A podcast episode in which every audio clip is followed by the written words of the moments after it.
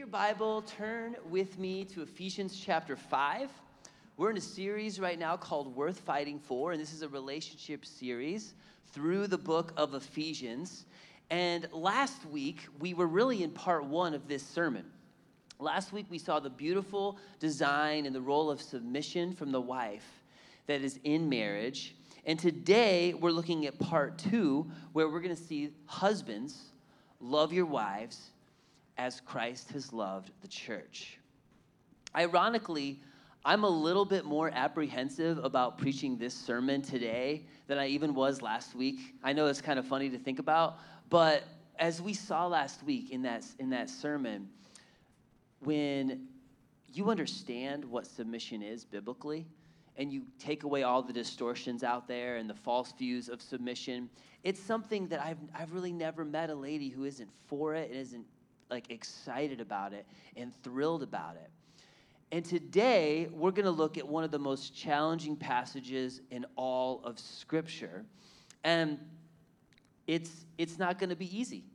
it's not going to be easy for the men to hear this. So, we're going to connect verses 22 through 24 with the rest of the chapter, all the way through verse 33.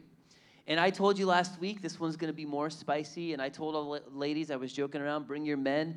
They're not going to want to miss it. And yes, this will be hard hitting. It's going to almost be like getting crushed by that safety over the middle of the field at times here. You might feel that way, man. But I want you to hear this I'm not here to just pile on. In my tone here, I don't want it to come across as straighten up and do right and get your act in gear. I don't want to be that drill sergeant who's yelling at you, right?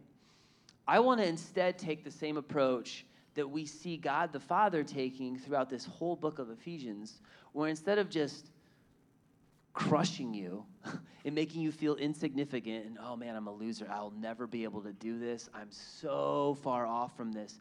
Instead of that approach, what do we see from, the, from God in this whole book? We see him calling out your true identity, calling you up. Like this is who you are in Christ. So I know there's I know there's a way you can look at this passage as men and you can just feel small, you can feel like a failure. But I also know that you can look at this the way God looks at you, and you can actually quit being a kid, um, and you can grow up and be the man that God has called you to be. So, that's my approach. That's what I want to say. And if you're not challenged by this message, I'm going to probably have to just resign because this should be challenging for all of us, all right? I am challenged by this. And I don't want us to miss that we cannot do this on our own. We have a long way to go. But let's take the same approach that God has with us. See what God's word says about being the right kind of husband. Now, ladies, before you kick your feet up and get the popcorn out and, and, get your elbow ready to start nudging your husband as, as this sermon is all about him, I want to point out a couple quick things.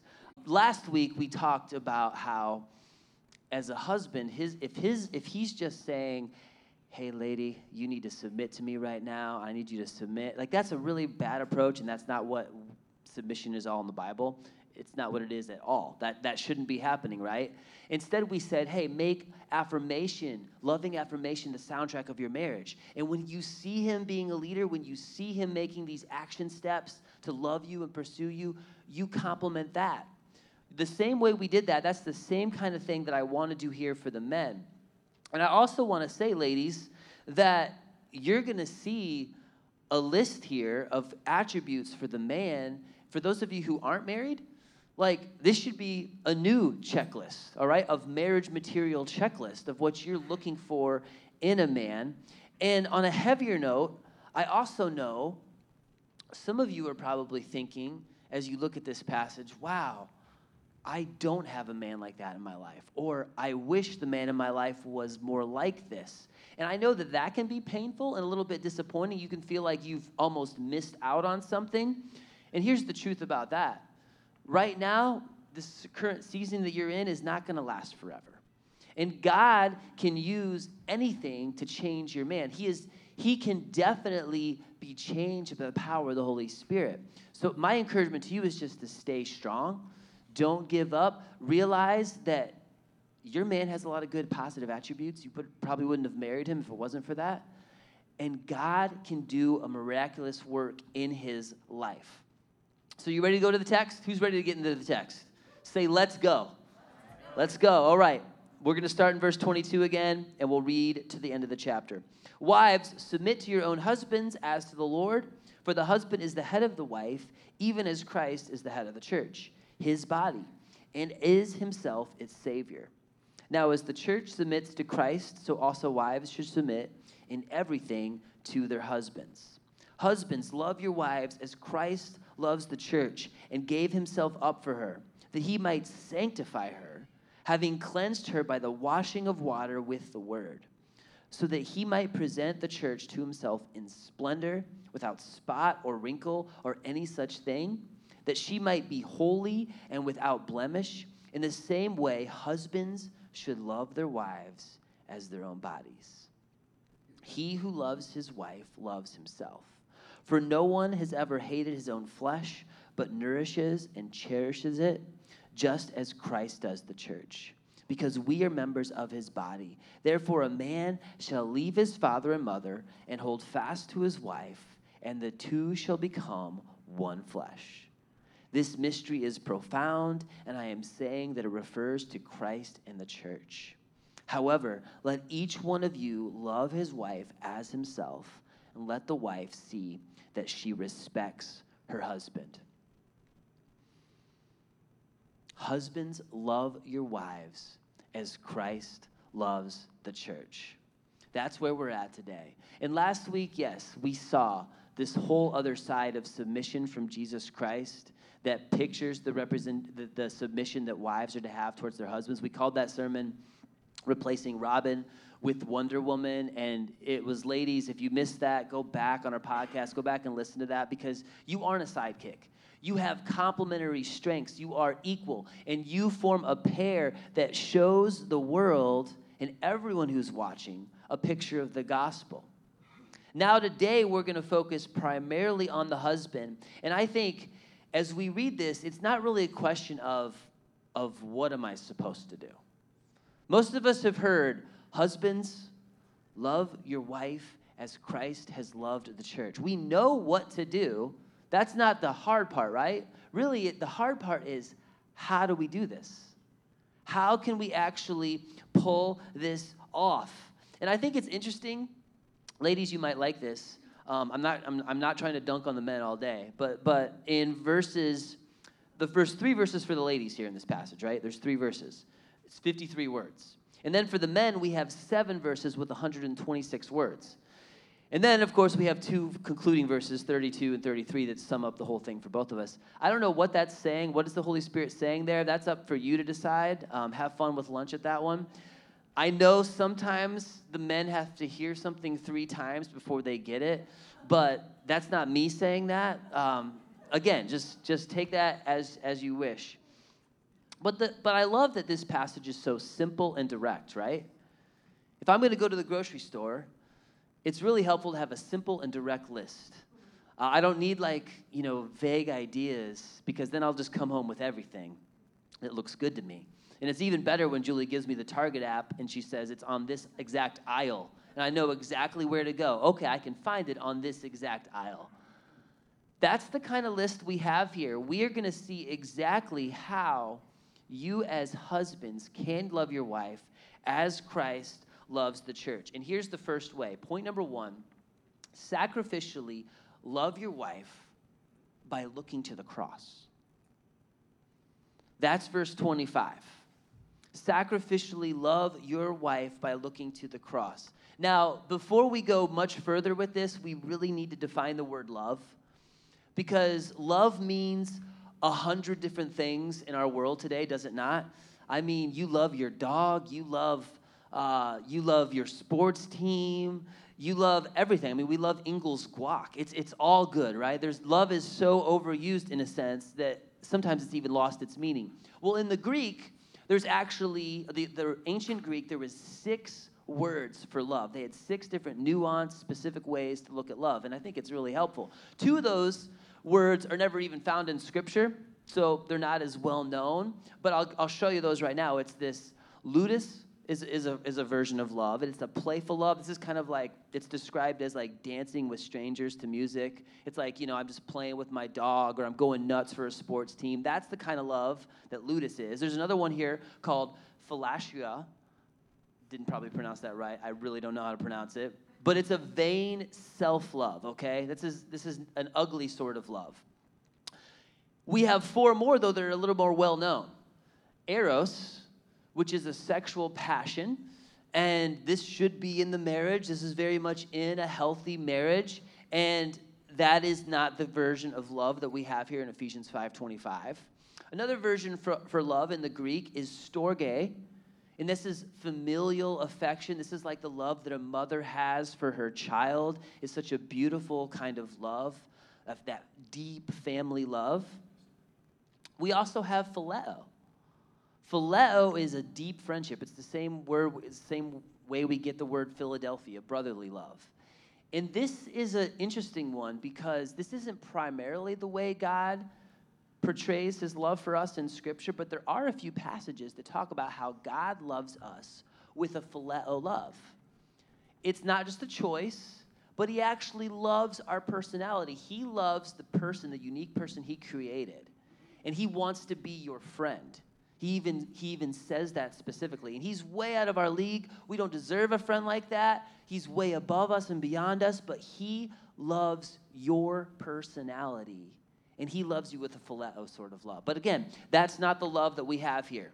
You may already have guessed the big one. The version of love that we have in Ephesians 5:25 is agape love. And this is a choice. It's an action verb. It's not a feeling kind of thing. It's a do. It's a it's a I care for you. It doesn't matter that you're not doing anything for me. It doesn't matter that you're running the opposite direction. I'm going to run after you anyway. And this this isn't something I'm going to fall out of.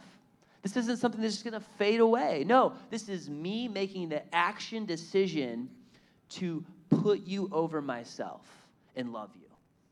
And that's the version of love that Jesus had for us on the cross. That's the version of love that husbands are supposed to have for their wives. Think about how Jesus sacrificed for us on the cross. If you want to just turn like a page or two over to Philippians chapter 2, it's the very next book. Philippians 2, 1 through 8 show us this sacrificial love of Jesus Christ as he came to this world, as he humbled himself, he submitted to the will of the Father, and he came in a rescue mission for us. This is what Philippians 2 1 through 8 says. So, if there is any encouragement in Christ, any comfort from love, any participation in the Spirit, any affection and sympathy, complete my joy by being of the same mind having the same love, being in full accord and of one mind. Do nothing from selfish ambition or conceit, but in humility count others more significant than yourselves. Let each of you look not only to his own interests, but also to the interests of others. Have this mind among yourselves, which is yours in Christ Jesus, who, though he was in the form of God, did not count equality with God a thing to be grasped but he emptied himself by taking the form of a servant, being born in the likeness of men, and being found in human form. He humbled himself by becoming obedient to the point of death, even death on the cross. He set aside his position, his power, his authority, and he humbled himself by taking your sin on his own shoulders and giving his life for our sin. That's the way we can have a relationship with God. Faith in Jesus Christ's finished work on the cross is how we begin the life that God has created you to have. That sacrifice on the cross is what men are to have for their husbands, or men are to have for their wives. And husbands, you are primarily, I knew this was going to happen eventually. I knew that was going to come in. But husbands, you are primarily the initiator of, of restoration in your marriage. You're primarily the one who says, I'm going to sacrifice, I'm going to forgive. You need to be taking the lead in that. From this passage in Philippians 2, from, from 1 Peter 3, we see that even if you're only partly at fault, even if, even if she's 99% at fault and you're 1% at fault, you should be the one going to her saying, Hey, I'm sorry. As a matter of fact, don't ever play that percentage game though, because the percentage game never is going to work. Um, you know, I can I can do something, Julie can do something, we can have an argument, and i I'll just tell you from experience. Like I could be 70% wrong, and I can apologize about about what I did. You know what? I wasn't I wasn't looking at that right. I overreacted. I'm sorry. But do you have anything else that you'd like to like to say? Doesn't go well, all right? You just get it out there, say, I'm sorry, I did not love you the way Jesus Christ loves us. Will you please forgive me? You put yourself out there and leave it alone. Just and then what is she left with? Well, I mean, you've already taken your mess off the table, and now she has to work on on it from her end apologizing, saying, Look, I want to do better, and here's where I messed up. That's the approach husbands should take with their wives. And I know you're thinking, Well, David, this is really hard. This, is, this sounds so tough. Here's the trick it's right here in the text. Be motivated and moved and inspired about what Jesus Christ has already done for you the gospel. Keep thinking that's how Christ loved me, so that's how I can love her. We don't love in order to gain a response. We love because we are already loved by Jesus Christ. That's the reason why we should be loving. And the bulk of marriage books and, and, and conferences, and there's all kinds of information about out there. It always, well, I say I should say always, but usually it has this idea of an exchange. It's like, all right, well, if you do this for her, here's how she will respond. And here's the problem with that agape love isn't an exchange, is it? Doing acts of service as an exchange and calling that love is not agape love. It's actually a mutually beneficial contract. And, and that's not, I'm sacrificing for you, I'm giving everything I have for you. Give 100% of yourself. That's real love. And that's what Jesus Christ did on the cross. If you are trying to love and you're doing it out of your own goodwill, and you're not doing it out of the inspiration of this is what Jesus Christ did for me, you're going to run into some serious problems. This goes even beyond husbands and wives. This goes beyond marriage. This goes into life group. This goes into raising your kids. This goes into like at the workplace. If I'm just trying to love people and I'm pouring myself out there, you're eventually going to come to a point where you don't have anything left to give. And you feel used and you feel run over and your tank is empty and it's not being filled. The only way to truly love like this, agape love, is to look to the cross, what Jesus did for me, and be so fired up and excited about that that you're overflowing. It doesn't matter that this person doesn't have to give me thanks, this person doesn't have to give anything back. I'm just so overwhelmed with the fact that Jesus loved me. He died for me. I have to share that love with other people. That's the kind of love that we all need, and especially in the marriage. Sacrificial love for people needs to come out of that overflow where we look at Jesus Christ. He sacrificed for me. And in response, I want to sacrifice for other people. Husbands, this means when you come home, it's not, hey, what's for dinner? Instead, it's, hey, how can I serve? What can I do for you? How, how has your day been? And what can I what can I help you with? You know, this whole idea like, well, who worked harder? I worked harder, she worked harder. That's that's just a ridiculous concept. We we need to just chuck that out the window, okay? I can work really hard at work. I know a lot of men in here work incredibly, incredibly hard. I also know that your wife works really hard. And I know there's a lot of different dynamics, work schedules, all those kind of things going on. I understand that. There's a lot of variables at play. But for the majority of us and a lot of us in here, like, if your wife is at home all day with little kids who don't listen to her and and drive her crazy and that's that's not easy. You know, I've I've been there before where like, whoa, Julie, uh, you know, they spilled something. It's all right. Let's calm down. Like, but here's the thing, I haven't been with these crazy kids all day, right? We need to show grace and compassion and realize everybody has it hard, And as a husband, you are to love your wife. One of the prime ways you can do this is by sometimes just saying, All right, I'm going to go wrestle with the kids. All right, hey, you know what, honey? You've had a long day. I'm going to go over here and I'm just going to make dinner right now. I'm going to take that off your plate. You don't even worry about it. And husbands, we should be going to bed every single night tired. Not just because we did our hobby and we did our thing. It's because you work hard, you provide you provide food on the table, and you're also when you come home you're not done. You're not just kicking your feet up relaxing. You're going home to serve again. And you're serving your wife and your kids. This is the kind of love that Jesus Christ had for us. If we don't fix our eyes on Jesus, we're not going to be able to do this, men. We're going to either give into selfish passivity, where we just like don't care, whatever, I'm going to just get over here in my corner and do my thing, or we're going to give into selfish aggression and we're just going to get angry about everything. We have to fix our eyes on what Jesus did for us. Let's look at verses 26 and 27, though, we're going to go into the second way that you can love like Jesus Christ loved you. 26 says this that he might sanctify her, having cleansed her by the washing of water with the word, so that he might present the church to himself in splendor, without spot or wrinkle or any such thing, that she might be holy and without blemish. Husbands, your second point here is spiritually uplift your wife by speaking truth. Speaking the truth that you find in the Word of God over her. The direct command from the text is to love your wife by sanctifying her. You see that?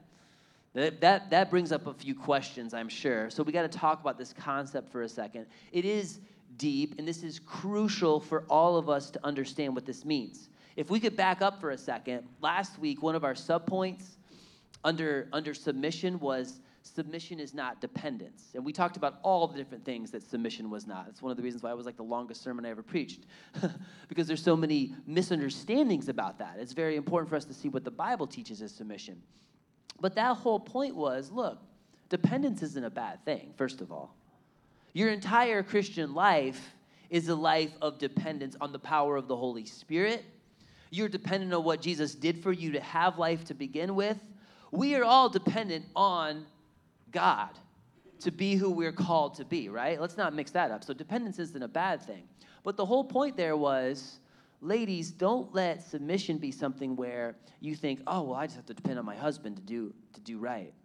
And I, I, I need my spiritual leader to help me in this area. No, like that's not what I was talking about. We saw in scripture that at times ladies are going to be the ones who spiritually strengthen their husband. They're going to be the ones who give the example. They're going to be the ones who like say some things that need to be said if their husband isn't following the word of God, right? We saw that. So submission isn't dependent on the fact that I'm dependent on this man to to make sure that I do the right things and make the right choices. No, that's not submission at all. Submission is on G- on one man, the man Jesus Christ. Now, that was not in contradiction to what we see here, because what we're seeing here is one of the ways that a husband should be loving his wife is that he spiritually builds her up.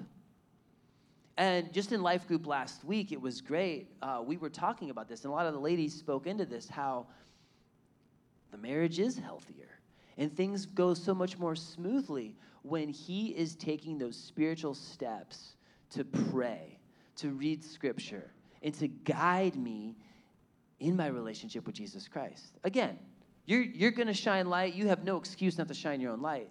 But it just works so much better when we follow that blueprint that God gives us.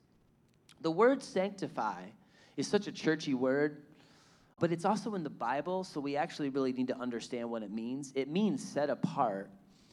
And you can, in the New Testament, just say that an easy way to like describe this is it means you become more like Jesus Christ. It's the process of changing from your old person, your old self, to become more like Jesus Christ. And husbands, the way that you lead your wife spiritually is very important. You are either, honestly, you are either pushing her towards Christ or you're pulling her away from Jesus Christ. And there's really no middle ground. This phrase in verse 26, the washing, verse 26 there, the washing of water with the word, cleansing her. That's an example of what Jesus Christ did for us. Jesus did this for us. He gave us a new identity, He gave us new life. The, the word there is the gospel. Here's a question though. Think about this, guys. What if your wife's identity was based off of solely what you said to her? She didn't hear she didn't hear from anybody else. There's no other now there are other sources out there that are speaking into her and telling her how how amazing she is and how pretty she is and how important she is. Like she's going to hear that from somewhere. But let's just say, for, for the sake of illustration, she wasn't hearing that from anyone else. What if she only got her identity from what you said to her, what you spoke to her? How would she feel? When she was going through a hard time, when she was in a painful situation, would she be able to look at the fact that God loves me no matter what? Would she be able to see Jesus Christ and what he says is true about her? Or would she just like let all these doubts and fears swirl in her mind? If the majority of what you speak to her and talk through with her is not pointing her to Jesus Christ, men, you're not loving her the way you should be loving her. You should be uplifting her by speaking truth. And I'll tell you what the end result of that is going to be. You know what the you know what will be the byproduct of a husband who speaks truth with his wife, who prays with his wife, who points her to I know you're feeling this way, but like remember this is what Jesus did for us. What's going to happen if you do that? Well, I tell you what's going to happen. You're going to have a much more healthy, robust, dynamic marriage, that's for sure. Just like that triangle image where, you know, you start with like two different people on the bottom corners. And the closer you get to God, the closer you get to each other. Happiness, laughter, everything else you'd want from a from a fulfilled marriage. Wink, wink. All those kind of kind of things are going to be so much better when husbands love their wives this way. Follow that blueprint that Jesus has. Verse 26, yeah, you see it right there. You aren't her savior, but you need to pray for her. You need to share scripture with her. And you know what? Your best ammunition isn't your wit, it isn't your logic. It's you explaining truth about Jesus, simply pointing her in the right direction, giving her space sometimes, let the Holy Spirit work and move. These are the kind of things that you need to do, men it's going to be graciously sharing the living, breathing word of life. What we have right here. That's what we need to be doing. We have to do this. And I, I'm really preaching to myself right here because I am slowly learning this one. I mean, this is a hard sermon to preach because none of us can pull this off perfectly all the time, but we need to be making strides towards this. You know, I hate it when Julie is hurt. When Julie's feeling down, I want to just get in there and fix it. That's just my nature. That's my personality. I want to I want to solve it right now. And I want to like turn lawyer mode on and show her all the ways that this is accurately correct and you need to think this way right now. But that's not going to help her. Men, we need to be patient like Jesus is patient with us. We need to be gracious the way Jesus is gracious with us. We need to show her the word and back off. That's the best thing you can do for your marriage. So, do you see how this passage is not just telling us what to do, it's telling us how to do it? Are you with me on that? Isn't this helpful? Well, here's the last point, point number three. Become one with your wife by loving her like you love yourself. This is verses 28 through 31. I'm going to read that again. In the same way, husbands should love their wives as their own bodies. He who loves his wife loves himself. For no one ever hated his own flesh, but nourishes and cherishes it just as Christ does the church, because we are members of his body. Therefore, a man shall leave his father and mother and hold fast to his wife, and the two shall become one flesh. All right, loving yourself. This may sound slightly off to a few of us. You know, we might like hear this whole phrase, loving yourself, and oh, what, what? Like, is that, is this Felucia? Like, well, what's going on here? Let's talk about this phrase because honestly, for as long as I can remember, I have heard people talk about you just got to love yourself, man. You know what? I, I, I, was struggling, and then I learned, I, I started loving myself, and my problems rolled away. Like, a lot of people will say that and talk about this concept, and honestly, it's not quite accurate, okay? They're not really, what they mean to be saying is probably not, doesn't need to really be defined by that phrase. Because a lot of well intentioned people will teach this. What they're really talking about is don't live in shame over the things that you've done that have been mistakes. That's what they're talking about. Because look at verse 29. Look at verse 29. Does the Bible assume that you love yourself? Verse 29, again, it says, For no one has ever hated his own flesh, but nourishes and cherishes it, just as Christ does his church. This is important that we understand this. You do love yourself, okay? The Bible assumes that we all love ourselves. We, we cherish it, we look out for it. If you actually hated yourself, you wouldn't care that you did something wrong. You wouldn't care the way you looked, or you would be glad that you looked ugly. You, you follow what I'm saying? The fact that you're upset, like, I don't like this thing about my personality, I don't like this about myself. The fact that you don't like that means you care. And the fact that you care means you love yourself. So we have to realize yes, I do look out for myself. I put my best foot forward. I try to I try to do the right things. I try to get healthy. I try to get rest. I try to get the sleep so I can be the best person I can be. That same concept of self-love in that natural sense that's assumed is the same way the husbands are to love their wives. That's the way you love your wife by becoming one with her. So again, how do we love ourselves? Well, I just talked about it.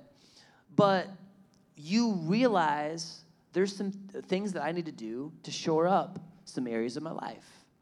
I need to take this approach to fix this problem. And husbands, with your wife, you need to ask the question how can I set her up for success? Because you're loving her like you love yourself, you're one flesh. How can I make her evening more relaxing? when you truly become one with your wife, and you're not just focused on your own needs, but instead you're starting to focus on her needs, that's when the world looks at your marriage and their jaws just start to drop because they've never seen anything like that. So often in marriage, we find ourselves in a bad place because we're just focused on what the other person is doing or we're just focused on what the other person is not doing. We are supposed to flip that on its head, and our focus should be on what can I do for her? What can I do for my partner? Flip it. Don't just focus on what she's not doing, focus on what she needs, and then do that for her. Men, that's our calling right there. And that's how Jesus loves us. Worship team, you can come up here because we're uh, winding this passage down. But I love that in this text, we don't even really need an illustration of this. There's no illustration that I could think of that would do this justice than the illustration that we already have right here. I thought of a lot of illustrations this week to try to describe this. I mean, I won't even go into them all. Chocolate chip cookie illustration just sounded cheesy, okay? I, I thought of an illustration about like the fact that I had the wrong pillow for like two weeks because my boys took the pillow off my bed. And I had this really cheap old pillow that was just just nothing. It was awful. And then I found the right pillow yesterday and I and I uh, or two nights ago and I used that and it was just so much better. Everything clicked the right way. There's a lot of ways that we could paint a picture of this of this role of submission and sacrifice that we see in the text, but nothing comes close to showing us the metaphor that we have here with Jesus Christ and his bride, the church, and husbands loving their wives. Last week, we ended the message with this look that marriage is a beautiful portrait of the gospel, painting that picture.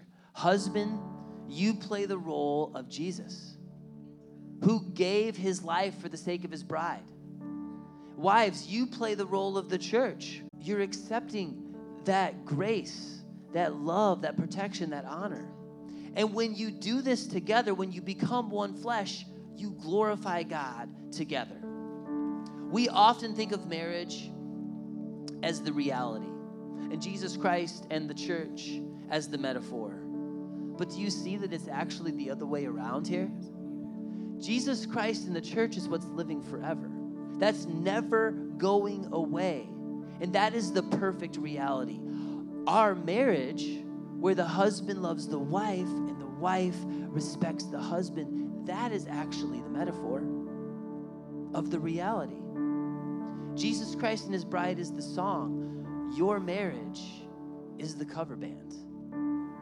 Jesus Christ and his love for the church is the voice, and your marriage is the echo.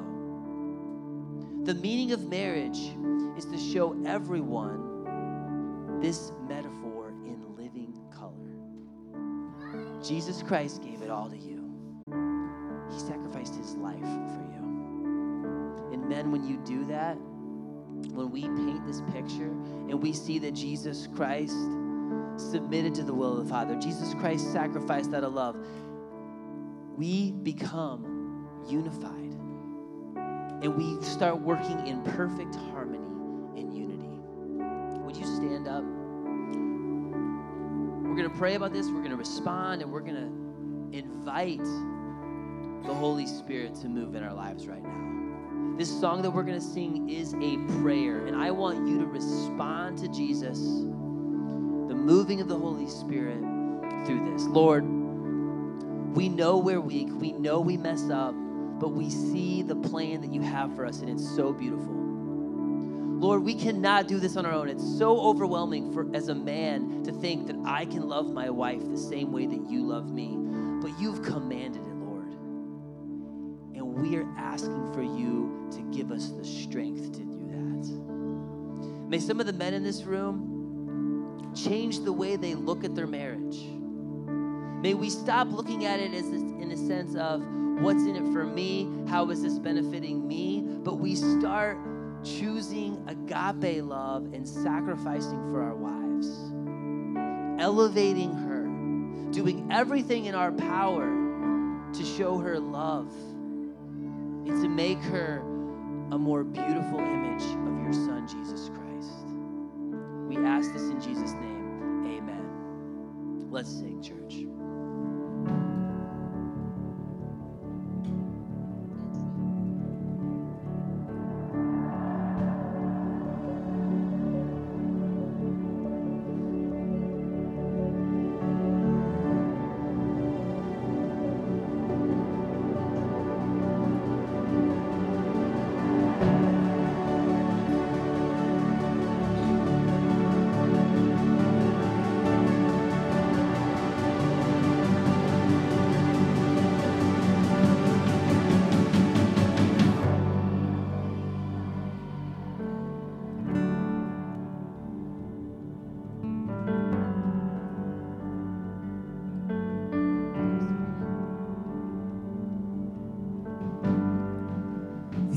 Atmosphere is changing now.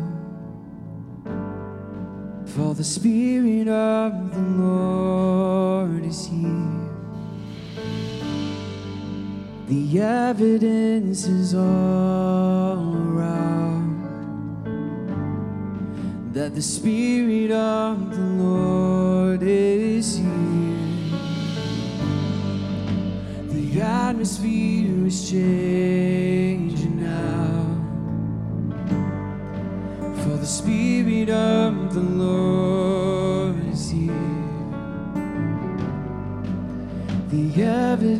is all around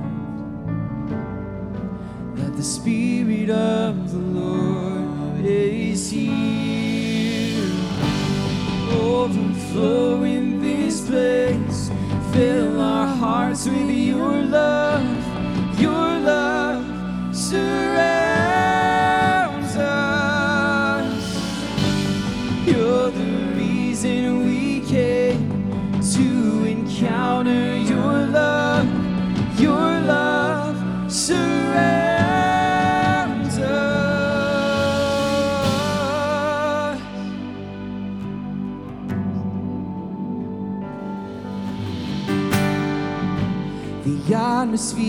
Is changed now.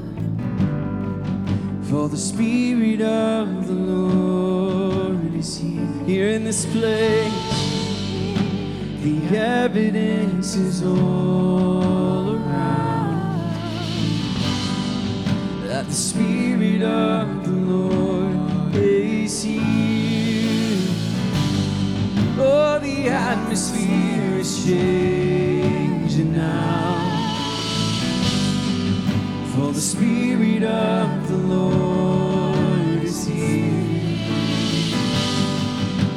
The evidence is all around that the Spirit of the Lord is here. Oh, overflow in this place. Fill our hearts with your love. Your love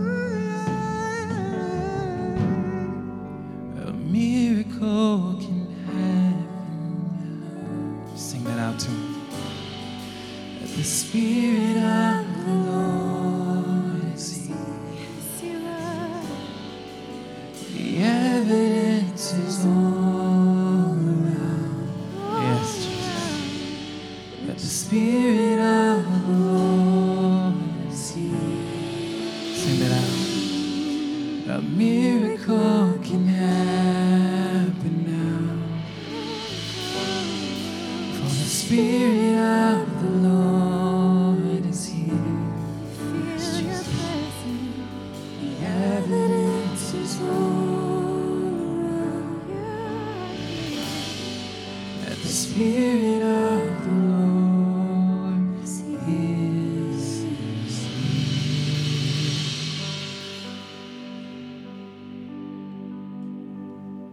The evidence of men who have changed their lives is literally all around this room. It happens by the power of the blood of Jesus Christ making us new.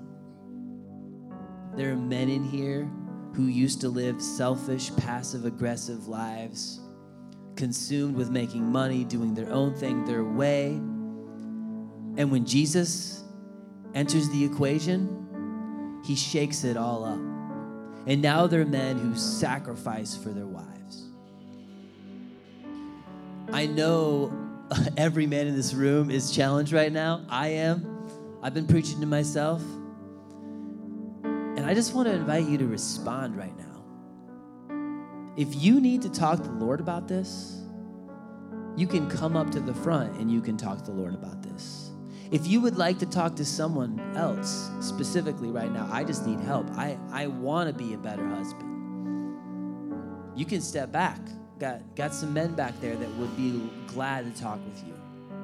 I realize there's ladies in this room. We've this hasn't just been to the husbands, right? We're talking about sacrificial love that we're all called to do. Some of you ladies, you've probably been pouring out love over and over as much as you can, and you feel drained. You feel like you have nothing left to give. The same truth applies to you. Look to what Jesus Christ did on the cross. That's the only way we're going to get sustaining motivation to do that. If you need to respond, don't walk out of here today without talking with someone, without taking it to the Lord. Let's pray about that for a minute. Father, we are so thankful that you pursued us with sacrificial love, that you chose to love us. Thank you, Jesus. It's amazing that we, look at ourselves, we see our faults, we see our down downside, but you also love us with phileo love. You love our personality that you gave us uniquely.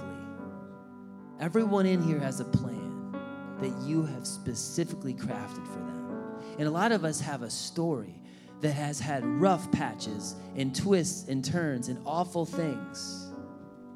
God, you can make all things new. You can turn the worst thing into a platform to show more of your glory, to share more of your love. That's what we're asking, Lord.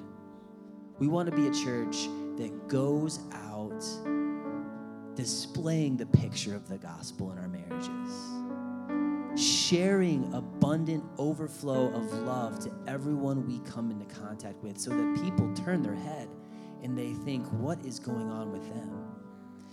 Lord, give us the opportunity to then share the truth of what you've done in our lives. May we speak truth in our marriages, speak truth in our homes, speak truth to each other, and remember what you've done for us. In Jesus' name we pray. Amen.